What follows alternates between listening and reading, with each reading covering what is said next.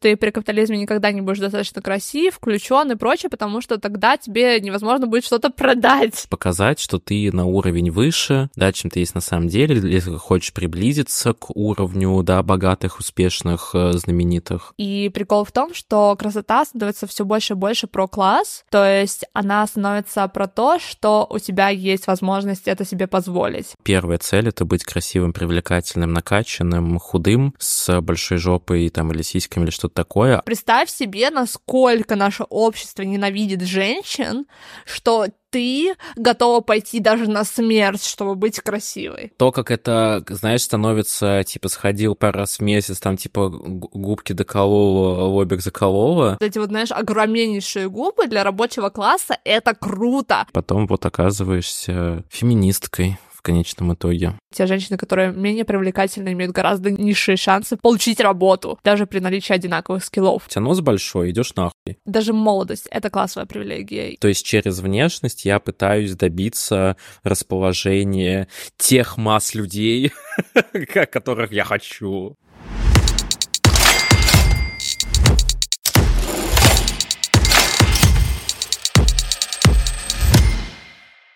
Всем привет! Это подкаст «Жертвы капитализма», где я, Эля, и мой соведущий Даян обсуждаем экономику и иронизируем над реалиями жизни в позднем капитализме. Наш подкаст абсолютно бесплатен и требует много вложений временных, так и финансовых, поэтому мы были бы очень рады, если вы сможете нас поддержать 5 звездочками и отзывами на тех платформах, на которых вы слушаете. А если вы хотите поддержать нас не только душевными, сердечными лайками и репостами, а еще и денежкой, то вы можете найти ссылки в описании, где можно узнать, как нам перевести копеечку.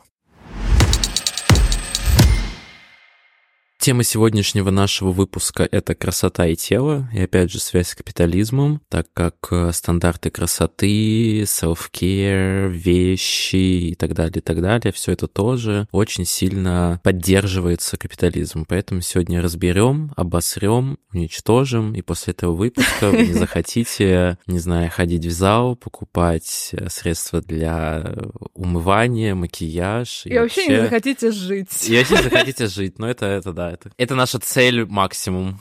Мы сегодня поговорим про привилегии и взаимосвязь их с красотой. Возможно, вам станет чуть понятнее, как красота взаимосвязана с капитализмом, и эти взаимосвязи, они гораздо глубже, чем просто, типа, ну да, типа, продать вам какие-то продукты. То есть мы пойдем в глубину, действительно, мы постараемся, чтобы было минимально банального, типа, стафа. Во всех нюансах, во всех подробностях. Во всех нюансах, во всех подробностях изучим эту тему. Мы поговорим про, конечно же, связи с консюмеризмом в той или иной мере, но... Опять же, пойдем чуть поглубже. Мы поговорим про политику желанности, про инклюзивную красоту, про тейк с заботой и любовью к себе. А также мы затронем те темы, которые я очень редко слышу, чтобы кто-то обсуждал в левом пространстве. Это, например, эстетический труд и красота как протест. Эта тема будет на стыке феминистской и левой мысли. Короче, это такой немножко больше с интерсекционального подхода, но по большей части, конечно, мы будем рассматривать сегодня именно капиталистическую часть этой темы, нежели чем феминистическую. Вот когда-нибудь мы сделаем, точнее, я сделаю, наверное, потому что я не знаю, насколько это твоя тема. Как я говорю, типа спин-офф подкаста «Жертвы капитализма», «Жертвы патриархата», где можно было бы эти темы еще пойти более с феминистской, да, перспективы, но, к сожалению, времени мало. А еще хотелось добавить, что изначально этот выпуск предполагался с гостей, точнее, с нашей подписчицей, которая написала нам и предложила эту тему. И бывает так, что человек предлагает нам тему, которая у меня уже лежала, типа, в планируемых темах. То есть это то, что я хотела уже давно сделать, а поскольку я выбираю темы и говорю, что о чем мы сегодня записываем, как диктаторка пролетариата, то очень сильно, короче, зависит приложение темы от того, насколько будет мэтч с тем, что я хотела уже сделать на подкасте. Если этого матча нет, то это обычно очень долго происходит, типа всякие предложения и прочее, потому что, ну, требует ресерча, требует просто понять, что ты думаешь насчет этого, какой может быть скрипт и так далее. Короче, и мы на самом деле договорились о том, что мы будем записывать выпуск, даже назначили дату, но потом произошли личные обстоятельства со стороны нашей гости, и она не смогла Затем не смогли мы. У нас было 2 даты назначено. И затем 2 раза у нас были провалившиеся попытки назначить какую-либо дату. И сценарий у меня уже к тому моменту появился. То есть такой довольно мощный скрипт. Поэтому, если ты это слушаешь, надеюсь, что ты поймешь, что не будешь нас хейтить на то, что мы записали выпуск без тебя в итоге. Просто future guide для всех-всех, кто хочет стать гостем в нашем подкасте, а это возможно для каждого человека, вне зависимости от того, известны вы там медийные и так далее или нет. Приходите с скриптом, прям написанным уже скриптом. Либо с деньгами. Если вы придете со скриптом, с какими деньгами? Это вот сколько мне нужно заплатить, чтобы я написала скрипт по теме, которая мне была неинтересна. Назови цену. Это очень дорого будет стоить, девочки и мальчики, поэтому скажи, приходите сколько, с большими деньгами. Сколько? Назови конкретное число. Цену назови. А я не скажу, сколько это стоит. В директ, пожалуйста, напишите.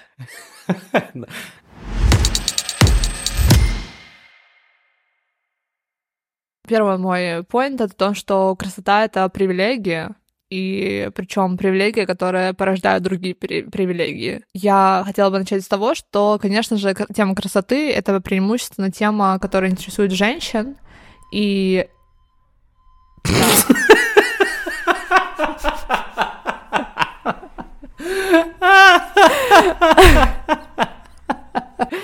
Все, кто подписан на наш Инстаграм и Телеграм, будут знать, почему это вызывает такой смех, этот шум на фоне, потому что вроде закончился. Ладно, да, короче, сегодня все против того, чтобы мы записывали этот подкаст, включая наши собственные головы, которые продуцируют 20 минут бессмысленного контента. Короче, тема эта преимущественно женская, и я думаю, что это тема, которая способствовала тому, что я начала увлекаться феминизмом, то есть это был мой основной интерес в феминистской теории, тема красоты, и мне кажется, вся вот это вот чтение феминистской теории тоже у меня началось именно с этой темы, Наоми Вульф, «Миф о красоте», да, довольно типичные там книжки. Мне кажется, вообще многие, знаешь, приходят к каким-то аспектам осознанности, связанные как с феминизмом, капитализмом, психологией и так далее, через как будто бы моменты, связанные с внешностью. Но, опять же, это исходя из какого-то моего опыта окружения, часто вот ты сталкиваешься с каким-то несоответствием стандартам красоты, да, ты из-за этого чувствуешь какое-то влияние со стороны общества, окружения, и ты пытаешься найти ответы как бы на вопросы, и потом вот оказываешься феминисткой в конечном итоге. Феминисткой, анархокоммунисткой и так далее. Лесбиянкой и... Радикализировалась, и все, крушить пошла. Да. Капитализм. Но я считаю, это правильно. Да, и патриархат. Угу. Ну, вообще, конечно, красота, на самом деле, очень многими людьми воспринимается как тема того, что вот, допустим, у меня... определенная внешность, она не соответствует стандартам красоты, и как это несправедливо. Мне кажется, это валидный поинт, абсолютно, да, но он не дает понимания, на самом деле, что такое красота. А красота — это так называемый signifier, это нечто, что передает или даже имитирует классовую динамику на самом деле. Для меня это был новый взгляд на красоту, когда я с этой темой только знакомилась, то, что ты, вот эта вот, знаешь, тема... Ты некрасивый или ты бедный? Ты уродливый или ты просто бедный? No. Да, потому что есть такая статья, которую я прикреплю тоже в описании, очень классная, советую прочитать ее, как раз-таки об этом. И суть в том, что когда ты выглядишь определенным образом и считаешься красивым, очень часто это отражает твою классовую принадлежность. И вообще исторически красота — это нечто, что принадлежало высшим классам. То есть, если мы посмотрим, да, историю развития стандартов красоты, то мы всегда заметим то, что красивыми всегда были именно высшие классы, и именно они формировали нарратив о том, что такое быть красивым. В частности, это очень даже применимо к нашим реалиям сейчас, и вот это мне хотелось сейчас обсудить. Сколько стоит красота? И вообще, что для этого нужно сделать, для того, чтобы быть красивым, и почему люди это делают в целом?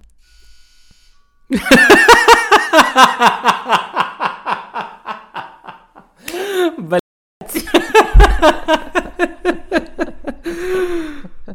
Просто, знаешь, неделя же тишина идеальная. Когда наконец-то же записывать подкаст.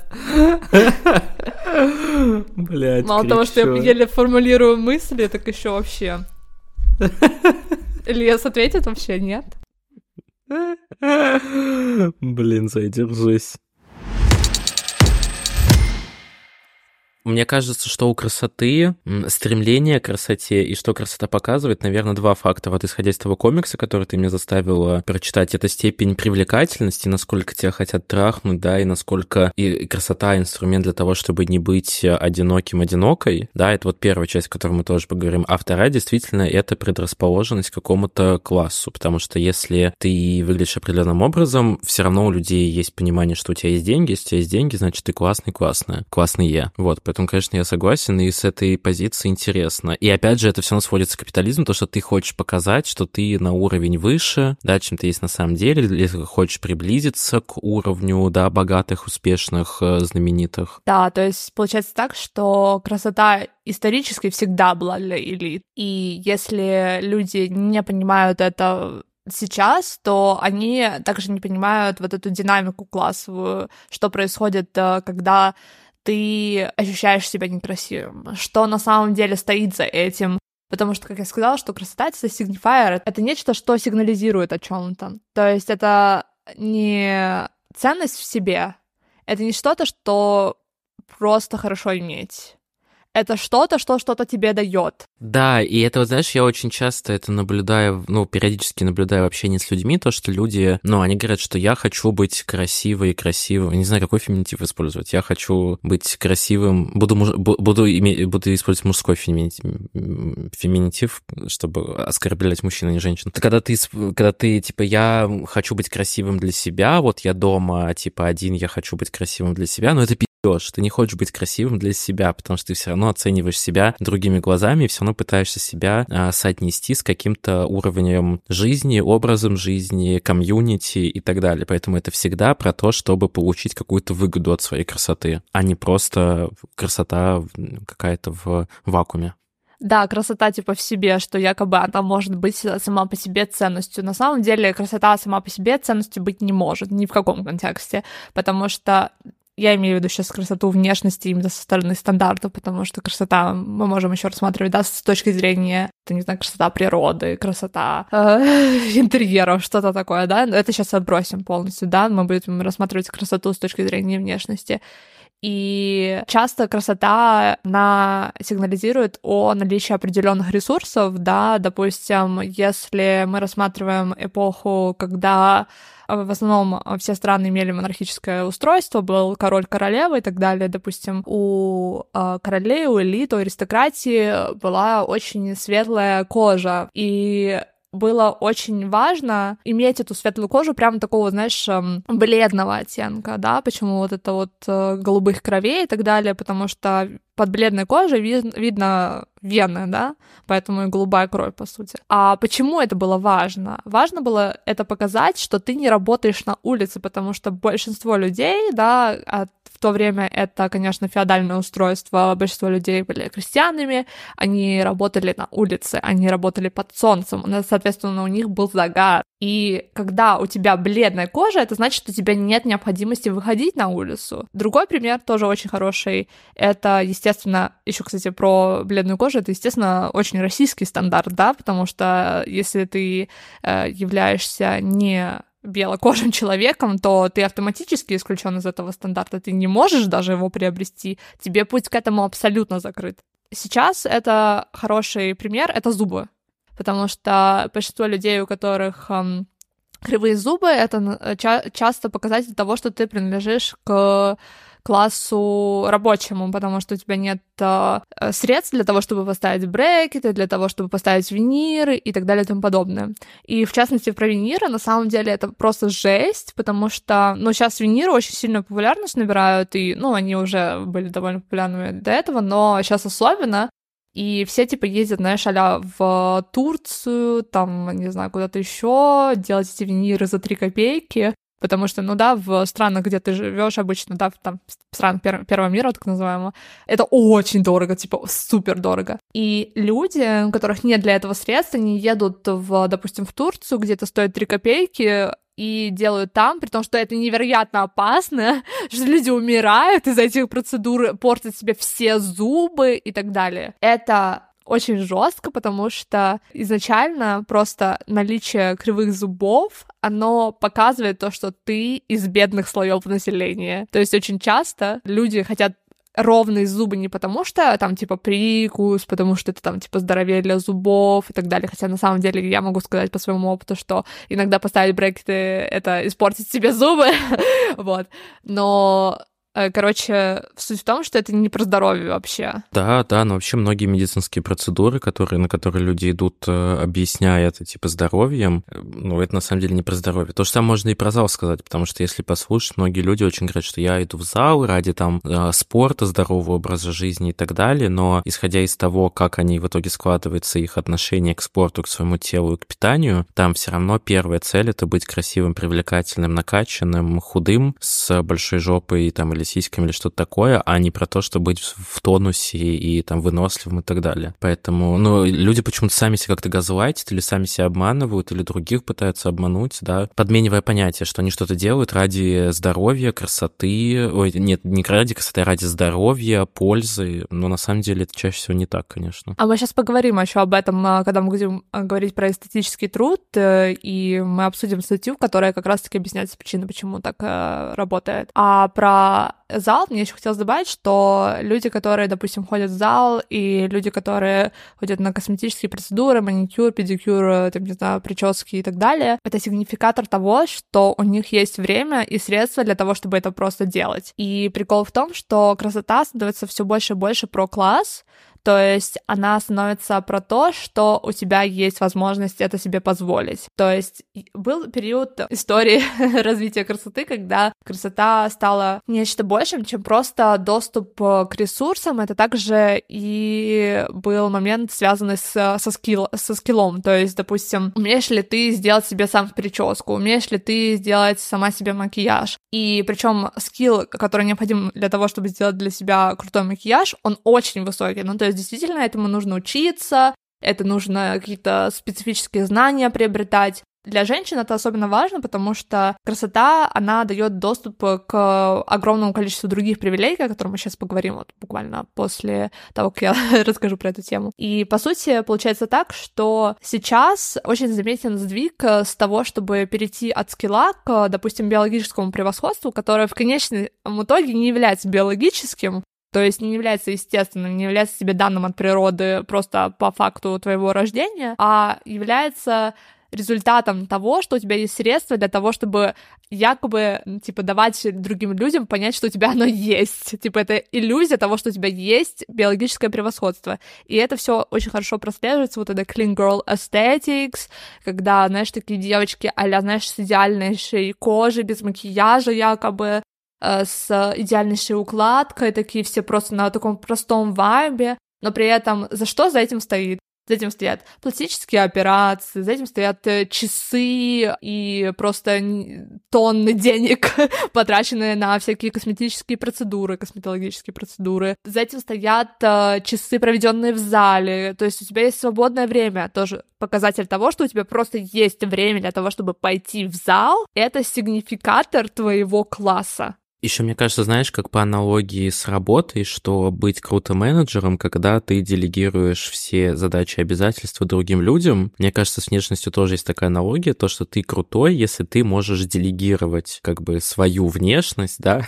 другим людям. Да. То есть ты заплатил тренеру, косметологу, личному персональному стилисту, повару, и они все как бы работают на тебя за, там, ну, иногда за 33 копейки, иногда больше, на то, чтобы сделать тебя хорошим, правильным, идеальным, подходящим. Все это сводится к тому, что красота — это классовая привилегия, И быть красивым — это не просто, знаешь, вот тебе повезло, да, в стиле в этом. Это прямой результат твоего классового положения. И более того, даже молодость — это классовая привилегия. И я заметила то, что становится популярным, знаешь, вот эта процедура... Это не процедура, это просто есть биодобавка, называется NAD. Она типа а-ля замедляет старение и прочее, и всякие Белла Хадид и кто там еще известные модели, типа ставят себе капельницы с НАД, и знаешь, сколько стоят такие капельницы? Нет. Ну, ты читал сценарий, на самом деле. Так проверяю, читала ли ты сценарий. Стоит от 10 до 40 тысяч долларов в год такие процедуры. Ну, в год, да, конечно, но это нужно ставить, типа, постоянно, то есть это не работает, если ты поставишь одну капельницу в год, поэтому это нужно делать постоянно. Соответственно, у тебя должно быть 40 тысяч долларов для того, чтобы это делать. Это зарплата некоторых людей, типа, в год. И, естественно, в такой, да, в таком обществе, где даже молодость — это привилегия огромнейшая, причем привилегия, то есть это такая привилегия, за которую вот перед которой стоит миллиард уже препятствий, то есть финансовых барьеров уже слишком много для того, чтобы, да, разграничить два класса людей, людей, у которых есть средства для того, чтобы это сделать, и людей, у которых для этого средств нет. И прикол в том, что сама молодость дает тебе тоже привилегии, то есть быть молодой, да, я сейчас говорю в феминитивах, потому что по большей части это касается женщин, да, мужчины стареют как вино, женщины стареют как молоко, вот это вот всё. Не слышал такой фразы. Очень часто говорят. Еще вот, знаешь, вот этот фильтр в ТикТоке, типа, где, типа, ну, ты можешь посмотреть, как ты выглядишь, будешь выглядеть старым, и все такие, а, неужели я буду такой уродливый и так далее.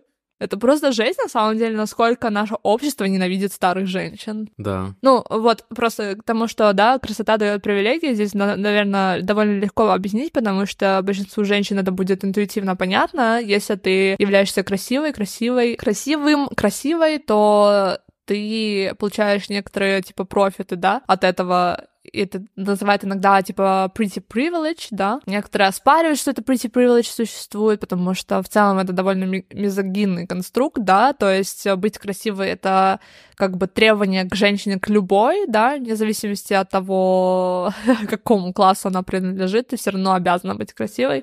Потому что в конечном итоге, если ты красивая, то к тебе лучше относятся, ты получаешь лучшую работу. И действительно есть данные о том, что женщины, которые более конвенционально привлекательны, имеют гораздо выше шансы получить работу при ее поиске. Те женщины, которые менее привлекательны, имеют гораздо низшие шансы получить работу, даже при наличии одинаковых скиллов. Но я хотел бы добавить, что то же самое в целом и с мужчинами есть. Все равно pretty privilege, если мужчина конвенционально выглядит маскулинно, с челюстью, как холодильник, и там все в таком духе, то тоже выше вероятность того, что он найдет работу и прочее. Понятно, что к женщинам стандарты выше, требований больше и прочее, но просто, не знаю, уместно это говорить или это сексизм?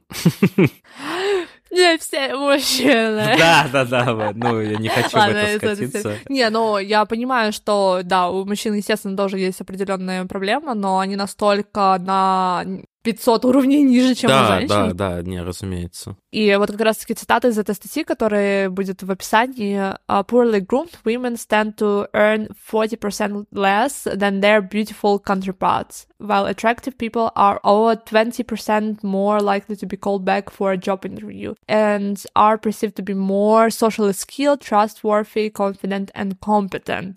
То есть социальная оценка, да, она зависит от того, как ты выглядишь, и сама красота, она влечет, да, наличие определенной внешности, она влечет определенные социальные и экономические выгоды, как, например, то, что ты 20% выше вероятность, что тебе позвонят для интервью, да, для назначения даты интервью, либо что ты будешь зарабатывать на 40% больше.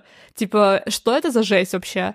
И, естественно, в таком обществе красота будет желанна, и к ней люди будут стремиться, потому что она дает столько выгод в этом обществе. И прикол в том, что вот с чего мы начали, что красота сама по себе является классовой привилегией, которая дает тебе в ответ привилегии. То есть вот этот цикл того, что у тебя есть привилегия, она тебе дает больше привилегий, и потом у тебя еще больше привилегий и так далее. И это все, вот ты крутишься в этом замкнутом цикле, и ты думаешь, что это связано с тем, что у тебя лучше скиллы и прочее, бла-бла-бла, потому что тебя оценивают как более, да, trustworthy, confident, competent и так далее, просто потому что ты выглядишь определенным образом. А ты, типа, считаешь, что это касается именно твоих скиллов, хотя на самом деле с скиллами это вообще никак не связано.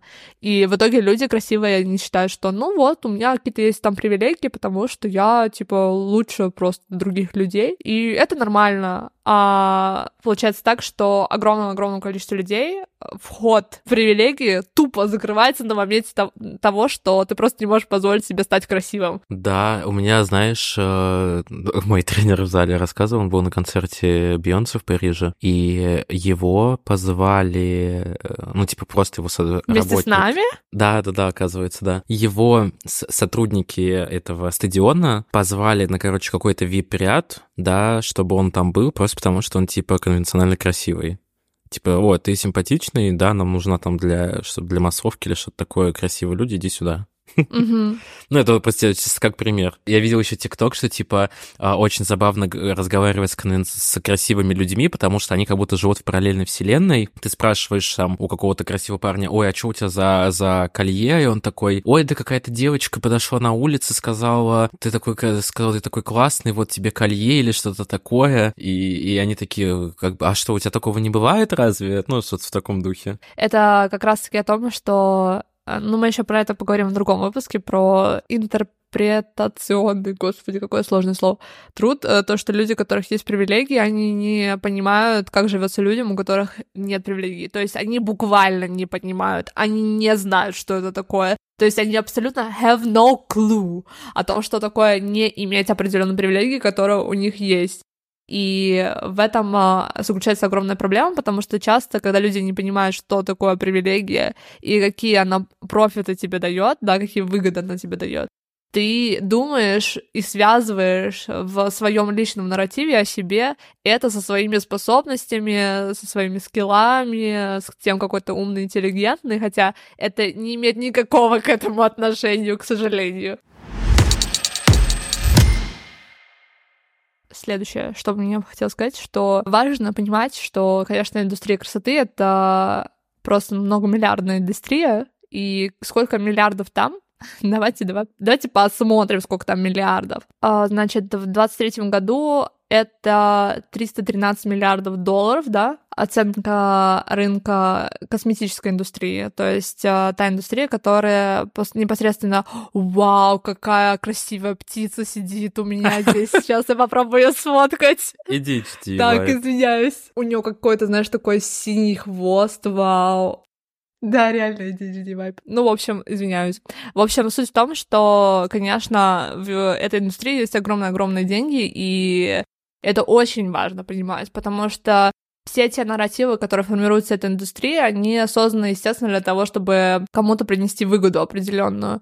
И я тебе присылала статью посмотреть, кто является про инклюзивную красоту. Я надеюсь, что ты ее прочитал. В общем, я приложу тоже ссылку в описании о том, что, типа, 7 CEO самых крупных косметических компаний, и там просто тупо все мужики. Да. Я просто такая ору, блин, потому что, ну, реально так. И эти стандарты формируются людьми, которые к этим стандартам абсолютно никакого отношения абсолютно не имеют, и для них это просто деньги. И мы плавно переходим к теме консюмеризма и связи с красотой, потому что, естественно, связь прямая. Красота — это и есть потребление. Сама по себе красота — это, как бы, знаешь, как вещь, как товар уже, который можно продать, и его можно, типа, запаковать в форму продукта какого-то. И, как мы уже говорили в других выпусках про маркетинг, про личный бренд и так далее, всегда реклама, она ассоциирует какой-то продукт с получением нечто большего, чем просто продукт, да. Соответственно, если ты купишь вот эту бутылочку вот этого, не знаю, сыворотки, бла-бла-бла, то ты станешь красивым, типа, в этом стиле. Но прикол в том, что за этим стоит кое-что еще. Мы очень часто обсуждаем о том, что, конечно, потребление определенных продуктов и то, что нас либо вынуждают. Господствующий класс, он создает нарратив о том, чтобы нам быть красивыми, для того, чтобы нам приблизиться вот к этому идеальному стандарту внешности, который принадлежит доминирующим классам, то нам нужно потреблять определенные продукты. Это, естественно, выражение той материальной ситуации, которая у нас существует на данный момент, да, в мире. То есть это не что-то созданное, типа, из головы, грубо говоря. И это сейчас, я знаешь, почему я так говорю? Короче, когда мы обсуждаем потребление, и обсуждали потребление, очень важно понимать, что вот эта вот тема, что а-ля индустрия красоты создает потребность, это не про то, что сама индустрия красоты такая взяла, такая изобрела потребность, а скорее она связала потребность купить определенный продукт с той потребностью, которая уже существовала в материальной реальности. И мы это обсуждали в выпуске про потребление, да, допустим, твоя потребность принадлежать к определенному обществу, типа, да, у всех есть эта потребность. И это важно, потому что это материалистический, да, подход к этой проблеме. Короче, не знаю, почему-то углубилась в теорию, мне хотелось это сказать. Да, и суть в том, что это не все. Это не вся картинка этой ситуации. Консюмеризм и красота связаны не только в этом плане. Консюмеризм, он начинается с момента создания продукта, создания товара. То есть до того момента, как мы дойдем до потребления, существует еще миллиард шагов, то есть миллиард звеньев в цепочке поставок, как это все связано, как эксплуатируются люди и так далее. Если мы рассматриваем красоту только с точки зрения того, что ребята, не покупайте эти сыворотки, это говно, это, не знаю, и так далее и тому подобное, это очень редуцирующий подход, по моему мнению, потому что он полностью отвергает то, что потребление — это не только про потребление буквальное, это еще про создание продукта. Опять же, перекладывается ответственность на индивида, а не на систему, и не на корпорации, и не на... Ну, опять происходит как бы перераспределение какой-то вины.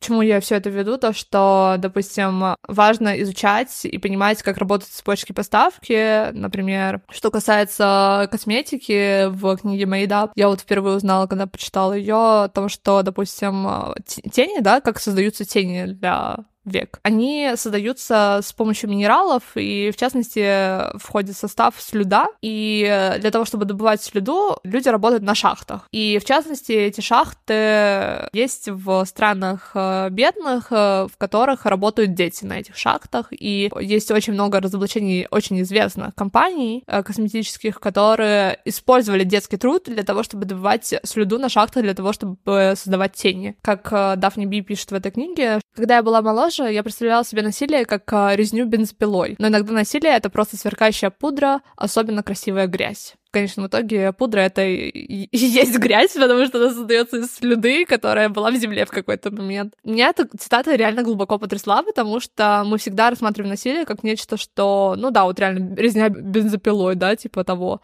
или выстрелы какие-то в лоб. А на самом деле насилие — это просто те вещи, которые у нас лежат там сейчас на столе рядом с нами. И действительно огромное количество людей страдает за то, чтобы эти вещи просто были. И когда мы игнорируем такие вещи, мы являемся непосредственными участниками этого насилия. Вот. Такой вот поинт. Надеюсь, что вам будет хорошо житься после этого подкаста. Killjoy, ей! Ну, знаешь, мне еще интересно, мне тема очень интересно связанная с всякими бьюти-процедурами, ботоксами, хуётоксами и так далее, потому что, с одной стороны, как будто бы это вещи, которые доступны привилегированным, но, с другой стороны, это вещи, которые делают как будто бы люди из все равно таких рабочих, условно, классов, и мы с тобой как-то про инстасамку обсуждали, ты как раз говорила, что почему по инстасамке видно, что она из рабочего класса, вот можешь подробнее про это, что ты имела в виду? Да, вообще. Ты какой Я гений вообще заходов, как издалека, так знаешь, ненавязчиво. Слушай, потом будет трудно вырезать твое вот это сейчас. Придется оставить. Там была пауза маленькая. Ну ладно. Ладно. Короче, ботокс вообще, на самом деле, интересная тема с ботоксом в целом, потому что ботокс, есть вот книжка Botox Nation, и там описано, в частности, то, что ботокс снижает интенсивность эмоций. То есть женщины, которые делают ботокс, в итоге делают так, что они не могут радоваться в той мере, которой могли бы радоваться до этого. Не, меня вообще убивает это, знаешь, такая как бы перенос каких-то медицинских процедур в какую-то бытовую сферу, как, знаешь, сходить пописать. Потому что все равно ботокс и любые другие препараты, гиалуронки, уколы и дальше там процедуры операции, это все как бы, ну, все равно высокорисковые медицинские какие-то штуки. И вот так это вот крайне рискованно. Крайне рискованно, да. Ну, вообще, ботокс — это же ботулотоксин, как бы даже, блядь, название токсин. Вот. И поэтому то, как это, знаешь, становится, типа, сходил пару раз в месяц, там, типа, губки доколола, лобик заколола, я вообще этого не понимаю. Типа, да, мне кажется, ну, знаешь, понятно, что, может быть, процент какой-то там один случай на миллион, да, что люди, например, от этого умерли, или у них нерв защемило, или у них ботокс в кровь попало, началось заражение. Но мне кажется, что даже, ну, что оно того не стоит просто, типа, ради... Ну, если есть вообще шанс того, что ты можешь от этого умереть, или у тебя здоровью это навредит, да, и не восстановится, и рисковать ради лба без... не с тремя морщинами, а с одной, я вот, ну, типа, не понимаю этого. Я понимаю, о чем ты говоришь, и я, типа, согласна абсолютно, то есть я вообще в жизни не сделала никакую пластическую операцию, вот эти косметологические процедуры, это все мне настолько, типа, чуждо, я не представляю, чтобы ко мне прикоснулся, типа, врач, хирург и так далее, если это нет в этом необходимости, типа, нет. Но, с другой стороны, это для нас очень неэмпатичная, типа, позиция, потому что ты вот представь себе, насколько наше общество ненавидит женщин, что ты готова пойти даже на смерть, чтобы быть красивой. Это, типа, настолько, ну, типа, жесточайшая мизогиния, что действительно люди готовы пойти даже на смерть ради этого. Но, и, конечно, с другой стороны, конечно, они не понимают, что это может случиться, потому что ботокс — это одно из самых токсичных, на самом деле, веществ. Есть там список токсичных веществ, которые, да, люди применяют, типа, повседневно в своей жизни, грубо говоря, ну, то есть, которые встречаются в жизни, да, повседневности. И ботокс находится в одних из самых первых позиций. То есть это не что-то, что супер-пупер безопасно и так далее и тому подобное. И плюс та степень неурегулированности косметологических процедур, это вообще ужасно. И почему я начала с виниров из Турции? Потому что Турция известна не только винирами, она еще и пластическими операциями известна и так далее. И там они это делают дешево.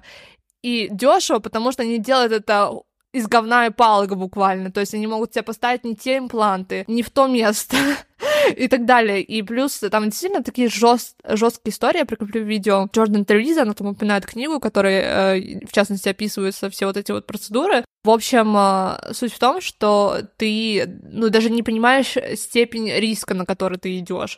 А если даже понимаешь и идёшь на него, то это просто показывает, насколько жесточайшие условия жизни общества для того, чтобы, ну да, ты ставишь себя под такую вот опасность, чтобы это сделать. В этом плане про инстасамку, что, типа, указывает на ее внешность, на принадлежность к рабочему классу, это вот это excessive amount ботокса, каких-то гиалуронок и так далее. То есть она с позиции человека, который является действительно представителем высшего класса, будет довольно вульгарной и довольно... Я даже не знаю, как писать. То есть я не хочу оскорблять, да, Дашу, по-моему, ее зовут, в этом плане, в плане ее внешности. То есть это никак не против ее внешности. Я считаю, что она крута тем, что она открыто говорит о своих пластических операциях и, в принципе, о своей внешности, о своем отношении к внешности.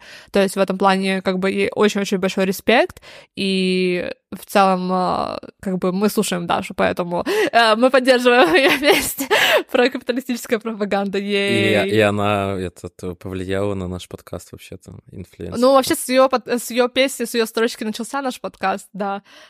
Так что она прародительница жертв капитализма. Но на самом деле она одна из мощнейших жертв капитализма, честно сказать. Так-то, если подумать. И вот цитата из этой же статьи, которую я уже говорила, про «You're not ugly, you're poor». Сейчас я зачитаю на английском. «Working class bodies are nearly always marked as excessive, as too much, and lip filler would be a classic example. However, working class people might not see in the same way. Bigger is better, because it's the obviousness of it that shows that you are a body of value and that you should be included in society. By working on your own body image, you are showing your skill, your resources, and your labor, which is more valued in working class culture. working class bodies. То есть, короче, люди из рабочего класса, да, тела рабочего класса, они всегда высшими слоями, доминирующим классом отмечаются как слишком, типа too much, excessive и так далее.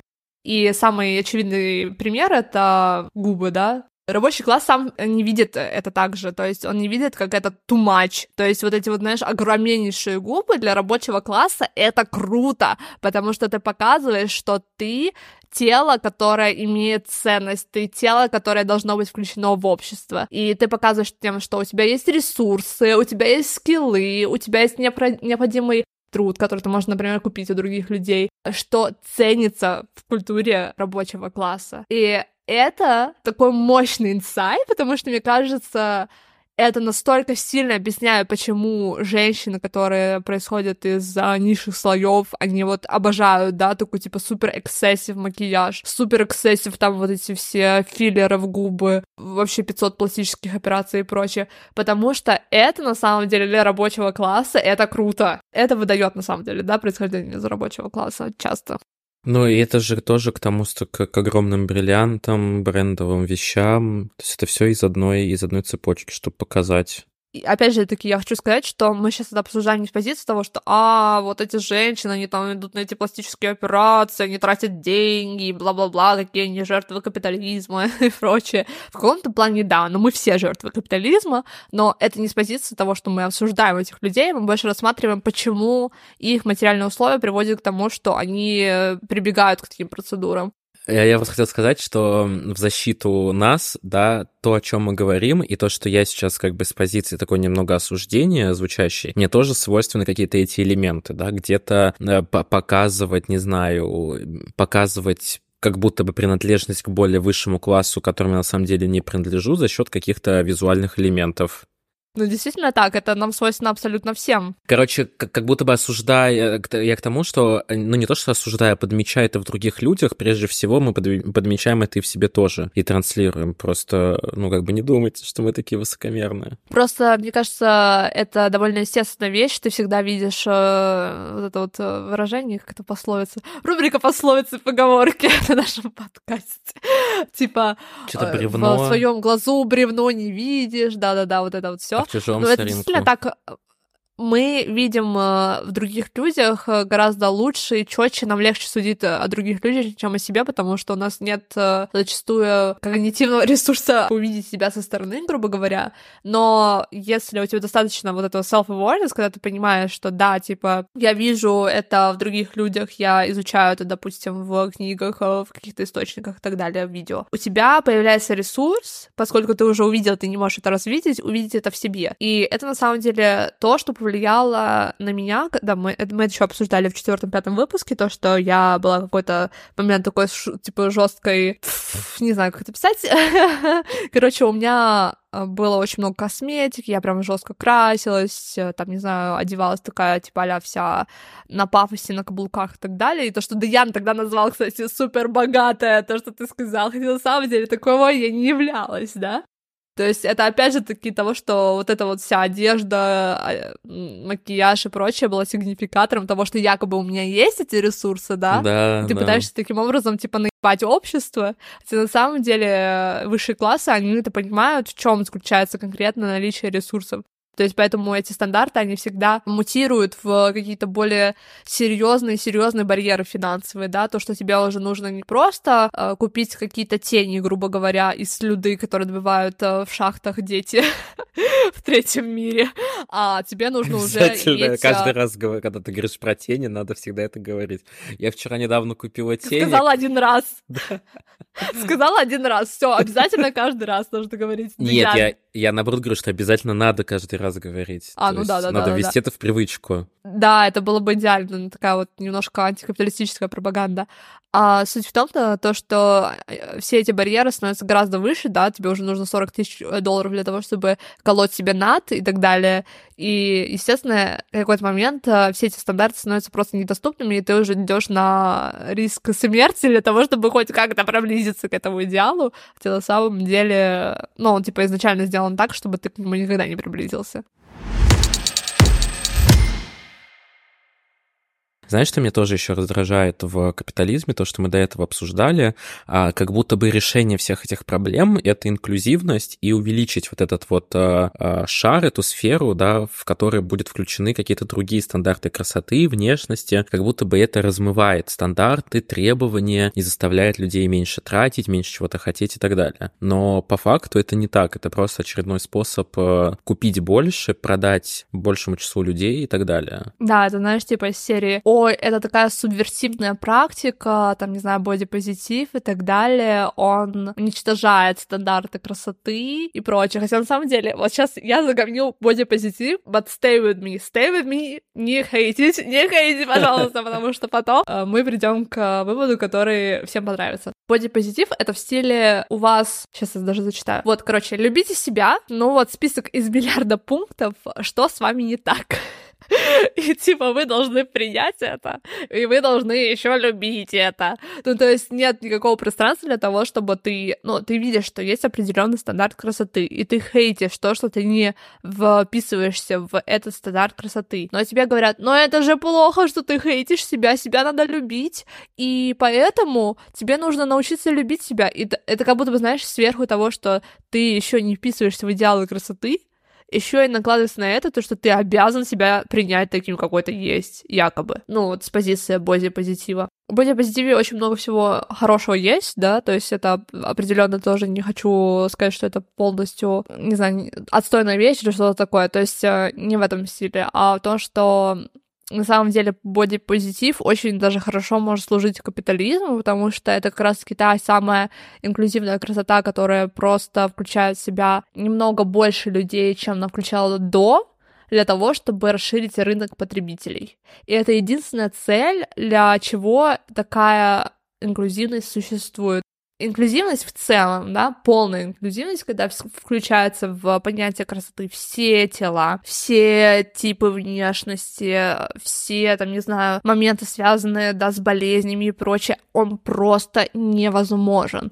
И это нужно понимать, если, допустим, вы оцениваете вещи с левой перспективы, что инклюзивность — это всегда инструмент маркетинга, это никогда инструмент уничтожения, субверсии красоты. Уничтожение красоты — это когда неважно будет, как ты выглядишь, и не надо будет тебя никуда включать, потому что будет неважно, как ты выглядишь, и не будет никакого стандарта, не будет какой иерархии в целом, да. Об этой теме есть много подкастов, но в частности я хочу порекомендовать все подкасты Янды, которые я уже рекомендовала по другим темам, по self-help всяким темам.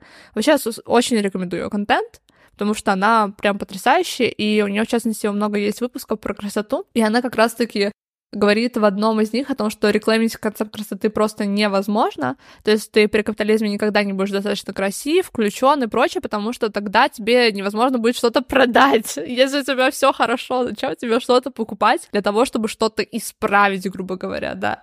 То есть, когда человек доволен собой, когда он верен в себе, это капитализму невыгодно. То есть, всегда в мейнстримном нарративе капиталистическом будет какой-то момент, где все равно будет указываться на то, что у тебя все же есть определенные недостатки. И вот это вот пространство для того, чтобы у тебя были какие-то комплексы в отношении себя, оно всегда будет. И, по моему мнению, бодипозитив, он как раз-таки из этой серии, то есть он создает пространство для комплексов. То есть он как бы типа накладывает на это сверху еще вот этот перформативный концепт любви к себе, когда ты просто снимаешь, как ты такой: я люблю себя, это все. Ну, короче, ты показываешь это в интернете, грубо говоря, да, видосики все эстетичные и то, как romanticize your life, и это все сводится к тому, чтобы снимать красивые видосики в интернет или в ТикТок. В интернет или в ТикТок, обожаю. В ТикТок, короче. Такая ты бабка, знаешь, эти ваши интернеты, ТикТоки. Любовь к себе — это чисто перформанс, это не про то, чтобы действительно в глубине души любить себя, да, без разницы, хороший ты, плохой, красивый, ну ладно, хороший, плохой, отметём это, красивый, некрасивый, больной, здоровый и так далее. То есть это вообще не про это. И меня на самом деле так угнетает то, что концепт self-help, любви себе... Ну, вообще, self-care, да, вот это понятие. Оно же идет, по сути, из работ Одри Лорд о заботе о себе, и она писала работу с позиции того, что Мы активисты левого движения, мы социалисты, мы черные люди, мы квир-люди, мы люди с болезнями, потому что когда написала это эссе, у него был рак. Мы должны позаботиться о себе в первую очередь. Мы должны находить время для того, чтобы заботиться о себе, потому что все угнетающие системы, все опрессивные системы делают абсолютно все, чтобы нас уничтожить, да, и это пространство для заботы просто истребить, да. И все это взяли и, типа, просто извратили вот этот нарратив маркетинговый о self-care, о том, что self-care — это купить гуаша и сделать себе масочку, и купить там, не знаю, что-то еще и так далее и тому подобное. И меня это так жестко бесит. Я не могу. Да, я с тобой согласен, что тут добавить. Какой вывод, к которому я хотела прийти, это то, что мне больше нравится боди-нейтральность, так называемая, да, это когда ты такой, типа, ну вот, да, я не вписываюсь в какие-то стандарты, и мне не нравится, допустим, мне не нравится мой нос, или мне не нравится моя фигура и так далее. И типа тебе говорят, что окей, испытывать какие угодно эмоции по отношению к этому, но постарайся просто ничего с этим не делать какое-то время, просто побыть с этим, относись к этому как к факту реальности, что ты не вписываешься в этот стандарт, и посмотри, как твое отношение изменится со временем, потому что, в качестве примера, Джордан Тризен тоже в этом видео, которое я прикреплю, она говорит о том, что ей очень сильно не нравился свой нос, и она хотела сделать ринопластику, и она начала практиковать боди-нейтральность, когда она просто, позволила, валидировала свои эмоции по отношению к тому, что она не испытывает, позитивных эмоций к своему носу, она не любит себя и так далее. И в конечном итоге она поняла, что она, ей нравится ее нос в целом, в общем, что ей окей быть с ним, и что она, в принципе, не хочет ничего делать ради того, чтобы его изменить. И мне кажется, это рабочая тема, что это действительно гораздо более здоровая штука, чем, заставить себя любить себя в любой форме и бла-бла-бла. Да, я тоже, на самом деле, в терапии, обсуждая, что мне не нравится в себе, в своем теле, тут важно, была проделана совместно какая-то работа по пониманию, где эта грань того, что ты можешь приложить какие-то усилия для того, чтобы это изменить, да, и решить, в кавычках, эту проблему, да, для того, чтобы не переживать по этому поводу, и где грань того, что для того, чтобы решить эту, в кавычках, проблему, тебе нужно убиться, в капиталистической системе, да, работать 10x для того, чтобы зарабатывать, для того, чтобы потратить, и еще параллельно не жить, а ждать в ожидании результата, да, эта тонкая грань есть. И поэтому я против, наверное, какого-то максимализма, да, в том, что либо надо все принять, либо надо все исправить. Мне кажется, должен быть какой-то баланс, да. В самом начале ты сказала о том, что красота — это, в частности, про то, что быть любимым, быть желанным и так далее. Что ты можешь про эту поводу еще сказать? Да, если говорить в контексте красоты, я чувствую, что для меня, да, все вопросы, связанные с внешностью, привлекательностью, красотой, они в меньшей степени про ощущение принадлежности к какому-то классу, а они больше про ощущение привлекательности и достоин или недостоин я любви, определенных отношений и так далее. То есть через внешность я пытаюсь добиться расположения тех масс людей, которых я хочу. Массы. Планктон. Позори туфельки.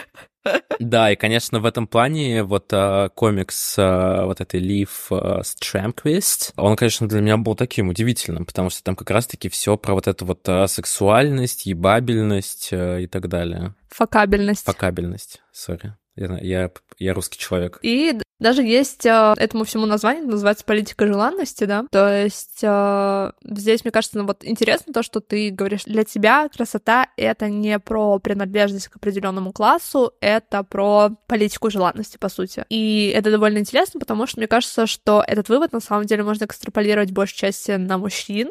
То есть для мужчин красота скорее является, возможно, в какой-то мере этим продуктом политики желанности, и о котором мы сейчас поговорим, чем принадлежность к определенному классу, потому что ну, опять же, уровень стандартов гораздо ниже. Для женщин же больше и то, и то. То есть я даже не могу сказать, что больше, что меньше. То есть это вот определенный набор требований со стороны политики желанности и со стороны классовой принадлежности. Оба накладываются на женщин, типа, еще двойной вот этой ношей, в большей степени, чем на мужчин. Такой просто side note. Но что касается политики желанности, это просто наличие физической красоты как способность быть кем-то любимым. То есть 20-21 век у нас происходит, да, social shift от того, что важно не просто какой у тебя социальный статус, да, для целей брака, а то, какая у тебя внешность. То есть, по сути, что держит людей вместе в позднем капитализме, это вот эта химия, привлекательность. Поэтому ты всегда в опасности, что твой партнер просто найдет кого-то получше, покрасивее. И вот эта вот ликвидность отношений, грубо говоря, она очень полезна капитализму, потому что, естественно, ты в такой парадигме воспринимаешь все и всех как товар, и, соответственно, твоя красота становится тоже вещью, с помощью которой ты оцениваешь, насколько другой товар, типа, тебе привлекателен, сколько ты его хочешь купить и так далее. И для меня в этой концепции больше всего удивило влияние создания вообще технологии фотографии, да, потому что раньше красота оценивалась, да, до появления фотографий в таком большом количестве, и до того, как было просто, да, фотографировать и выкладывать, чья-то красота и привлекательность оценивалась как бы более масштабно, да, и включала в себя не только черты лица, но и как человек говорит, какая у него мимика, да, как он разговаривает, что он знает, что он не знает. То есть образ красивой женщины или красивого мужчины, они складывались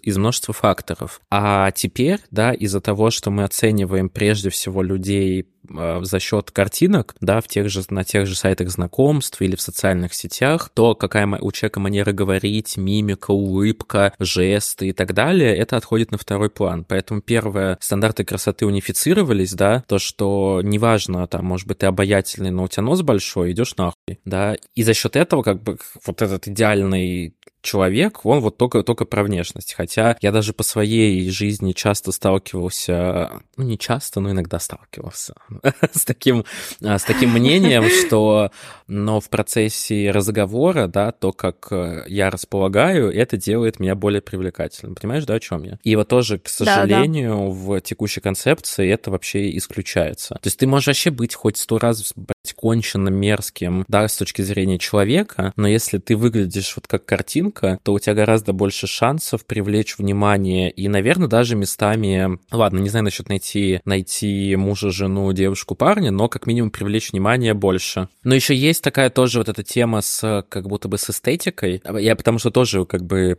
да, плохой, кто хороший, как будто бы ты оцениваешь, ну, не только в романтическом плане, но и даже в дружеском, не знаю, насколько тебе это знакомо или нет, насколько человек подходит к тебе по стилю, понимаешь, о чем я? Мы с тобой про это говорили в 4-м или 5-м выпуске, и тогда я сказала, типа, я оцениваю людей с этой точки зрения и так далее, но сейчас я понимаю, что это максимально поверхностный подход, да. И что я...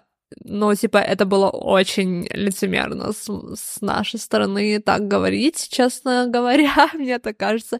И в целом я поняла, что это вообще абсолютно не так в моей реальной жизни. То есть я так думала, что я вот такая, да, типа, что я якобы... Меня привлекают больше люди, которые там, типа, модно, стильно одеваются, но... Сейчас это такое, как откровение всем моим друзьям, но потом я поняла, что это не так. Да, ну, типа, нет, вообще, на самом деле, я понимаю, что для меня это абсолютно не важно, то, что... Ну, у меня есть друзья, которые именно такие, есть друзья, которые на это похуй вообще и так далее, но я поняла, что для меня это абсолютно не важно. Ну, мне кажется, в твоем плане больше показательно по поводу твоих романтических отношений, потому что твой муж как бы не стремится... Ну, показательно! Ну, это видно по твоему мужу. Не, ну да. Типа, Ильяс такой очень нерди. Он не одевается стильно. Ну да, но он не стремится к этому. Вот я про это, да. Обычно, да. Да, если бы я выбирала бы критерию, как человек одевается, своего мужа, то я бы никогда не встретила бы своего мужа. Ты бы встречалась бы с он гей.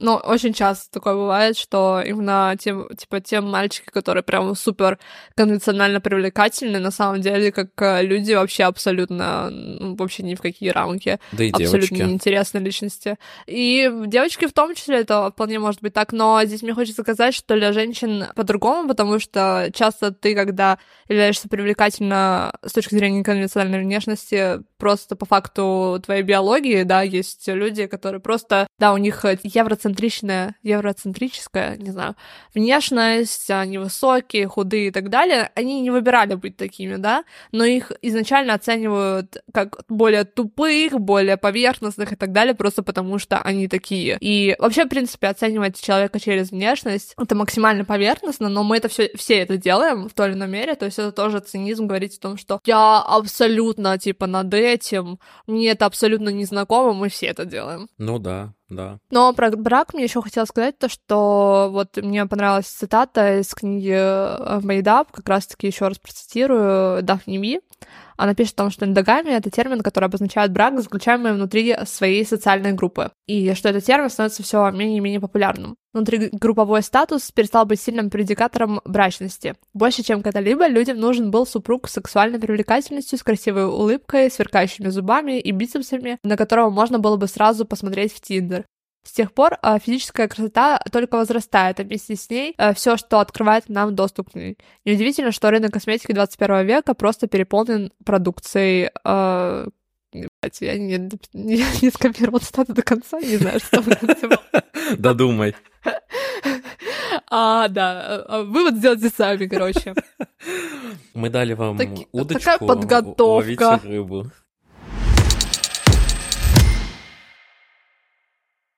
В плане эксплуатации труда, эстетический труд и красота как протест. Хочется сказать, что эстетический труд — это очень мало обсуждаемая тема, и, естественно, понятно, мне кажется, всем понятна причина, почему ее мало обсуждают, потому что это, во-первых, касается большей части женщин, то есть мы будем сейчас говорить о модельном бизнесе. И обсуждение будет основано на статье Food in fashion modelling: Eating as an aesthetic and moral practice by Sylvia M. Holla. Естественно, это не просто про женщин, да, но это еще очень-очень узкую прослойку женщин, которые вписываются в стандарты красоты, которые создаются в модельной индустрии, бьюти-индустрии. И мне очень хочется, знаешь, типа, рассказать про эту тему, потому что очень часто я вижу и слышу, что люди обвиняют моделей в том, что они, типа, пропагандируют определенный стандарт внешности, то на самом деле абсолютно не так. Очень часто происходит вот это, знаешь, смещение акцентов с индустрии, опять же таки, на конкретных индивидов, типа там Белла Хадид и так далее. И то, с каким пристальным взглядом люди наблюдают за тем, что она делает, что она ест, как она себя ведет и так далее, это просто вот проявление того, насколько сильно мы озабочены индивидуализмом, вот этим гипериндивидуализмом, что якобы какой-то человек может поменять все стандарты красоты. Хотя на самом деле это абсолютно не так. И прикол в том, что модели занимаются не просто трудом, типа, выходить на показ и идти, типа, да, физически, грубо говоря, физический труд моделинга, или когда ты позируешь, да, на фотосессиях, но и эстетическим трудом. А что такое эстетический труд? Это труд по поддержанию определенной внешности. Как работает вообще в целом индустрия моделинга? Для того, чтобы в нее попасть, ты должен уже изначально соответствовать определенным стандартам внешности. То есть внешность — это вход в эту индустрию, и ничто другое не имеет такого значения. Очень часто люди пытаются сказать о том, что, знаешь, это American Next Top Model, типа что, ой, важна харизма, улыбка в глазах, или что там было еще. Да. Даже не помню.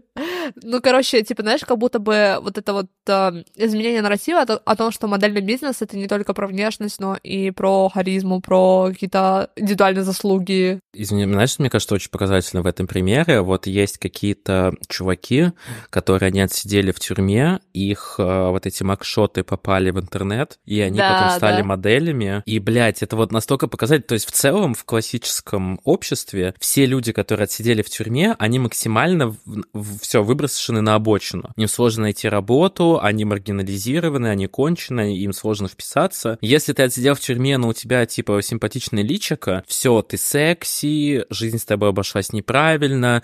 И мне кажется, как раз-таки вообще неважно, какой ты человек, какое у тебя прошлое, кто ты там, как вообще глазами стреляешь, не стреляешь. Главное, чтобы личико было симпатичное и кофточка на теле хорошо сидела. Да.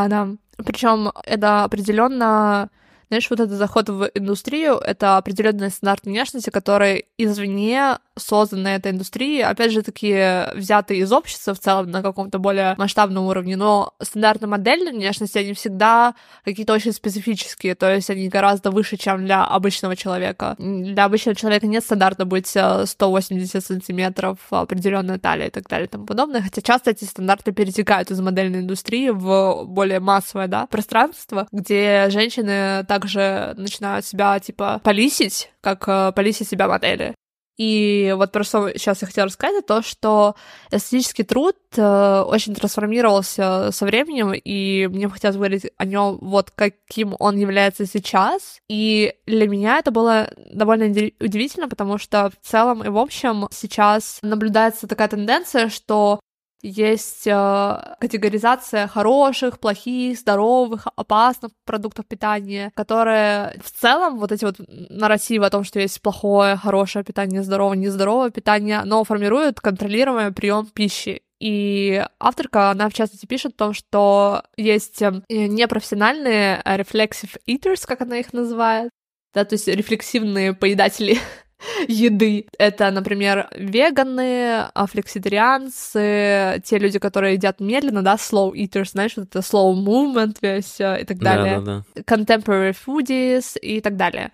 Ну, то есть есть прям целая страта людей, которые являются рефлексивными подателями еды, то есть те люди, которые действительно очень думают, когда они едят, да, типа, и это требование к поеданию пищи, еще при этом как-то это осмысливать, отслеживать и жестко контролировать, по сути. И в модельной индустрии есть определенный парадокс моральных императивов, то, что модели оказываются в такой ситуации, что они в условиях самонаблюдения и самообъективизации, а также они должны контролировать то, что они не могут открыто говорить о том, что они себя контролируют и самообъективизируют. И это очень сложный поинт, и сейчас я объясню, что я имею в виду. То есть ты должна быть определенной внешности для того, чтобы иметь работу, для того, чтобы получать деньги, да, потому что в любом случае модельный труд — это тоже труд. И плюс к этому всему у тебя должна быть определенная внешность для того, чтобы удерживать эту работу, да? Если у тебя не будет этой внешности, работы нет. Так. Но ты не можешь говорить о том, что ты худеешь, о том, что контролируешь себя, о том, что ты голодаешь, о том, что ты прибегаешь к нездоровым практикам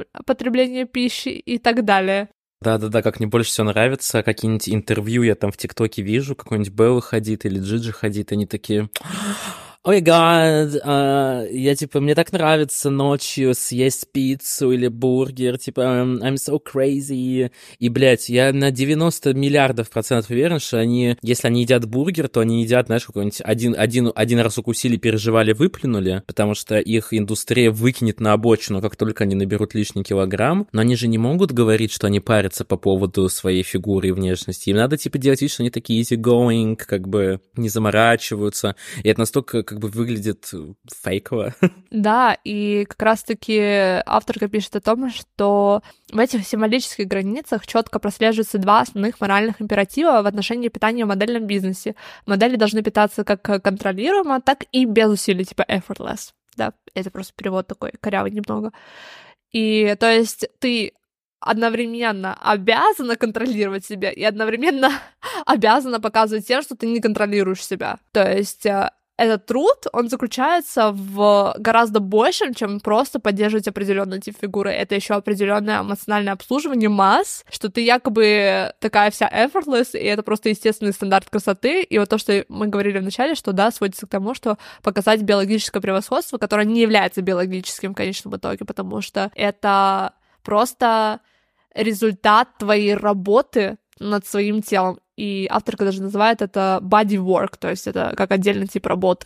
Мне еще, знаешь, кажется, что такая немножко аналогичная ситуация для людей, для полных людей и так далее, то, что если ты толстый человек, и ты, например, ешь все подряд, то в глазах общества, типа, о, ты, типа, толстый, потому что ты ешь, типа, плохую еду, вредную. Да, дальше, если ты, например, ограничишься в питании, занимаешься спортом, то и как бы, типа, очень сильно за этим следишь, что ты тоже какой-то не тот, что ты слишком стараешься, ты, наверное, делаешь что-то не так. И идеальная концепция — это ты как бы такой, типа, веселый, что ты так ешь салатик, да, ненавязчиво, особо про это не говоришь, и как будто бы не напрягаешься, да, но понимаешь, да, о чем я? Вот ты должен как бы быть в такой как бы идеальной промежуточном положении, не стараться слишком сильно и совсем не стараться тоже плохо. Да, еще там был пример, вот это, кстати, очень интересный, про то, что девушка-модель, которая... У нее был парень, они с ним часто смотрели фильмы, ели чипсы. И из-за этого она набрала пару килограммов, и модельное агентство сказало ей, что пока ты не похудеешь, работы у тебя не будет. И знаешь, что она сделала? Она бросила этого парня и стала ходить в зал по вечерам. Типа для меня, ну, это звучит смешно, да, особенно для тех всех людей, которые не являются частью модельного бизнеса. Но мне кажется, это тоже для нас, особенно если мы рассматриваем все с левой перспективы, то, естественно, это настолько лицемерно, потому что мы сами как бы выдвигаем на обочину, да, вообще за рамки левого движения, в принципе, всех людей, которые занимаются, допустим, даже модельным бизнесом, в частности, как рабочих, которые также сильно эксплуатируются индустрией красоты, модельными агентствами и так далее, причем еще в таком очень таком специфическом, знаешь, даже можно сказать, извращенном варианте эксплуатации, когда ты эксплуатируешься как, ну, буквально как тело. Вот, так что мне хотелось это обсудить и сделать это тоже видимым. Вот, ну а последний вопросик, который мы быстренько обсудим сейчас за 5 минуточек, это красота как протест. Ну вот то, что ты говорил про тюрьму, да, то, что... Ну это касается в большей части женщин, опять же, и транс-женщин. То, что красота запрещена вообще в тюрьме. Запрещается краситься, допустим, да, и как-то наряжаться и так далее. И для женщин в тюрьме это практика протеста против опрессии, против маргинализации и так далее. И мне кажется, что в какой-то мере... Это, конечно, очень утрированно, да, контекст, если так его смотреть в сравнении с общественным контекстом, где ты не сидишь, конечно, в тюрьме, но ты находишься в ограничительных, очень репрессивных условиях зачастую, да, особенно как рабочий, как женщина, там, не знаю, трансперсона и так далее. Получается так, что в какой-то мере красота может быть действительно протестом. Мне хотелось бы сказать, потому что не вся косметика, не всегда, когда ты красишься, ты, типа, становишься подстилкой патриархата и капитализма, то есть макияжу рознь, и это тоже нужно понимать, потому что есть такая тоже позиция радикального феминизма, в основном то, что, типа, косметика и косметические процедуры никогда не могут быть освободительными, типа, никаких нет вариантов, чтобы они были таковыми, но, типа, реальность показывает, что они могут быть таковыми, и особенно, в частности, знаешь, когда это что-то супер crazy, и мне это очень нравится, это очень прикольно, я считаю. Когда ты одеваешься нестандартно, когда ты действительно очень сильно имеешь индивидуализированный стиль, макияж и так далее, вне зависимости от твоего гендера, ты можешь через это показывать то, что за что ты стоишь реально, то есть за то, что ты за индивидуальность, ты за реальную индивидуальность, я имею в виду, что быть собой во всех проявлениях, да. Через макияж можно показать даже определенную политическую принадлежность, да, всякое можно рисовать на своем лице, чтобы всем было понятно. Ну да, но знаешь, опять же, блин, you never know, потому что как бы это мы интерпретируем поведение данных людей как независимость от стандартов или какое-то заявление. Но, к сожалению, или к счастью, или безоценочно, за этим может стоять все что угодно. Например, почему я красил волосы, да, в блонд, и несколько раз пробовал делать маникюр, не потому что, ну, вот так вот, знаешь, разбираясь, там, обсуждая даже это с психологом, не потому что я против, типа, стандартов красоты и, типа, гендерных стереотипов, а просто для меня это был способ привлечь внимание, то есть, ну, вот так вот, типа, на самом деле. Поэтому было бы здорово, в общем, если бы люди старались выглядеть разнообразно чтобы бороться со стандартами и проявлять истинное себя, но, к сожалению, да, экстраполируя свой опыт, иногда это просто тоже способ привлечь внимание для того, чтобы тоже быть более привлекательным, потому что какие-то, например, знаешь, для того, чтобы для мужчины или для женщины, для того, чтобы соответствовать конвенциональным стандартам красоты, нужно потратить много денег, времени и привлечь специалистов, а для того, чтобы стать немножко так типа crazy, фриковато, самобытно, это иногда бывает дешевле и проще, да, с точки зрения ресурсов финансов, нежели чем вот этот классический путь. Но цель может быть одна и та же. Привлечь внимание, быть любимым, любимой, найти кого-то или что-то там, принадлежность к какому-то обществу, какому-то свое население. Ну, я не согласна с собой, потому что у тебя не было опыта жесткой фриковатости, и поэтому ты не можешь понять, каково это быть в такой ситуации, когда ты действительно в обществе, где у тебя фриковая внешность. Нет, я странный, я не такой, как все.